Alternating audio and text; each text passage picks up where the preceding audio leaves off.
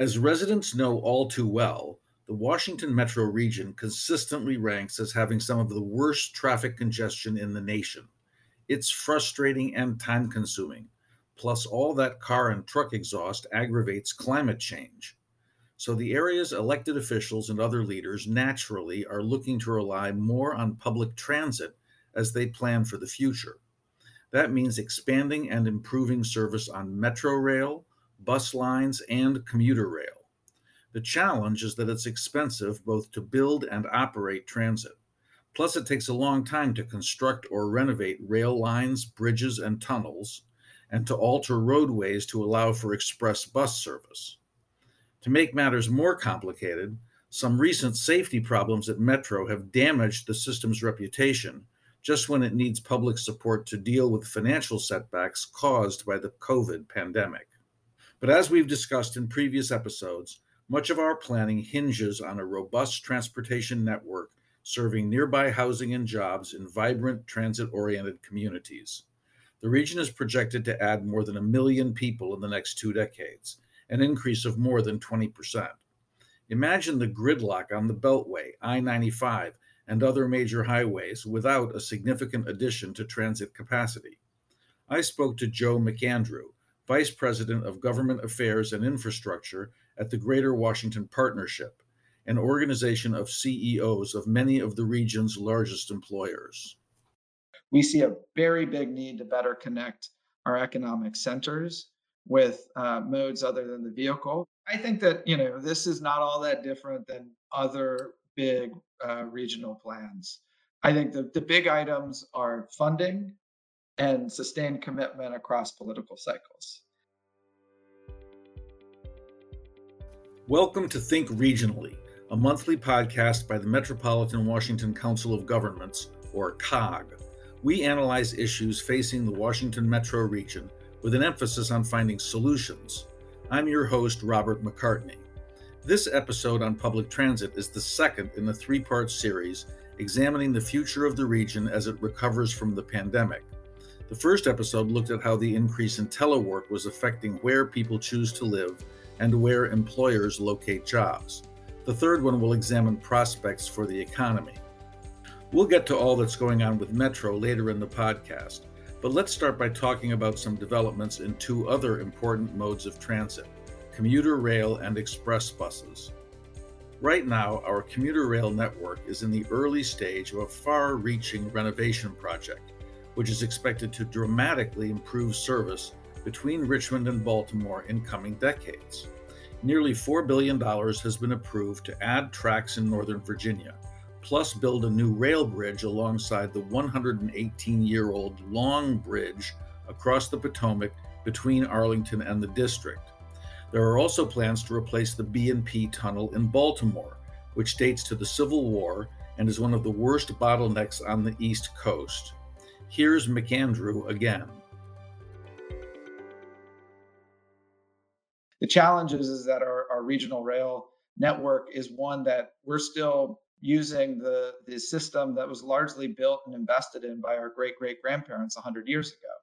It's outdated, it doesn't yet um, provide the service or the frequencies that match the demands and the, the travel patterns that our, our residents uh, need uh, or that our employers are looking for. And that's a huge important opportunity for us if we can go ahead and make the critical investments over the coming years to unlock the opportunity. We think that we're going to be uh, more competitive as a region so, if the vision is achieved, how, tell us sort of in summary what would the commuter rail network look like, say, 20 years from now, as opposed to how it looks today? Yeah, I mean, I think that we're in the next 10 years, we're going to see hourly train service between Richmond and the District of Columbia. Um, that's a game changer. I 95 is challenged, and, and Unfortunately, we cannot build our way out of the congestion that we see on that roadway. That's just in the next 10 years of what we can do. But within the next 25 years, we think that we can see uh, train travel greatly expand between Baltimore and the District of Columbia, open up new opportunities for uh, economic development at stations like Odenton, which sits less than two miles away from uh, Maryland's largest employment center at Fort Meade and stimulate the uh, growth that we will see at, at uh, thriving emerging economic centers such as uh, New Carrollton and Prince George's or National Landing in Northern Virginia. The region also is planning to renovate the district's Union Station, the hub for rail travel in the region, a major improvement under consideration, which has been studied by the Transportation Planning Board at COG is to allow for commuter trains operated by Virginia Railway Express, or VRE, and Maryland's MARC system to pass through the station rather than always terminate there. If we were to build a, a commuter railroad for the Washington metro area today, you probably wouldn't stop trains at Washington Union Station like MARC and VRE do. So if you're a Northern Virginia resident and trying to get to a job at New Carrollton, you have to transfer. But the train tracks actually connect between the two, but due to ownership and operating structures, we don't yet run a train for a one seat ride for a person to get from Maryland to Virginia through the District of Columbia or vice versa. An expansion of service along MARC's Brunswick line, which runs from Union Station through Silver Spring and Germantown, also would help relieve congestion in the I 270 corridor. All of this costs money, of course, but more than usual is available since the federal government approved last year's bipartisan infrastructure package. You said that there's $66 billion for this from the federal government, but we have to compete for it. So, what's involved in competing for it? So, the life of this bill is a five year bill. We need to start pushing our projects forward now so that we can ultimately get into the pipeline and compete for dollars and secure the awards and then start construction.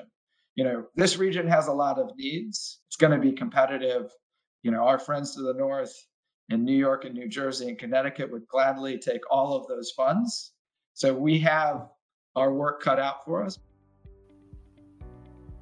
Now let's talk about buses, the true workhorses of transit.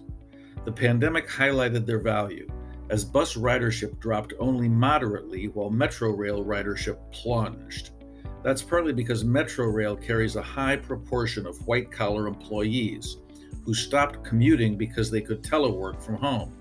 Service workers, who have to be present at the worksite, are more likely to rely on the bus. Kate Mattice, executive director of the Northern Virginia Transportation Commission, told me that before the pandemic, the number of Metro Rail riders in Northern Virginia was nearly three times as high as the total number of riders using Metrobus and the five local bus systems there. But that's changed. Bus was the shining star of a transportation alternative during really the height of COVID it continued to serve people in Northern Virginia, in DC, in our region. When you combine Metrobus and all of our local operators, we are just over Metro Rail ridership in Virginia right now. They really are moving folks really well within our region. And I think there's opportunities abound to make it even better. To accomplish that, Northern Virginia is currently working to build or extend three major lines for bus rapid transit, or BRT such service could play a large role in adding transit capacity in coming years, because BRT is much cheaper and faster to construct than new subway or commuter rail lines. In Fairfax, the 1 BRT will travel up and down Richmond Highway, or Route 1. The Route 7 BRT will connect Tysons with Alexandria. And in Arlington, the Metroway is being extended to Pentagon City. All three take existing heavily traveled bus routes and use various enhancements to make service more rapid, reliable, and user friendly. Where bus rapid transit really works is where you already have a strong local bus network. Um, if, if, you think about it, it's really just taking something that is good that needs more. Um, and that's really where bus rapid transit shines. The most success you have is the ability to move those buses, right? So, where you can take the opportunity to have dedicated lanes, or you can have what they call signal priority, meaning when a bus comes up to a light, it's going to turn green or it's going to keep the green longer so that a bus can go through. The other thing that can be offered with these is the ability to buy your fare or pay for your fare, what they call off board, um, so that everybody can just hop right onto the bus, Um, and all, anything to do with buying a ticket is already done at kiosk at those stations. The principal obstacle to building more BRT lines is the reluctance of drivers to give up one or two lanes needed to create the dedicated paths for the buses. That's particularly challenging in dense commercial areas such as city or town centers. Probably the biggest challenge, and, and you touched on it earlier, is, is land use. To be able to move these buses, having dedicated lanes. I'll give you a perfect example. Uh, our Route 7 BRT is going to be going through Falls Church. The city of Falls Church is a historic area. There's going to be parts of that where there will not be dedicated lanes, and we know that. The other challenge is money, but the infusion of infrastructure dollars is a big help. The federal money does provide a fantastic opportunity specifically for capital. I think it's important to remember that the federal money, especially for public transit, um, is to buy things. So the transit capital could be anywhere from additional buses to maintenance facilities, um, for even providing some infrastructure for these routes, um, like you know stations and widening roads and things like that. Finally, let's look at the region's third and best known pillar of public transit, the Washington Metropolitan Area Transit Authority, better known as WMATA or just Metro. Its future depends in large part on how it emerges in coming years from what is arguably its worst crisis since the 2009 Red Line crash. WMATA is dealing with two problems. One is a looming financial crunch caused largely by a loss of Metrorail riders who cut back on commuting when they switched to telework.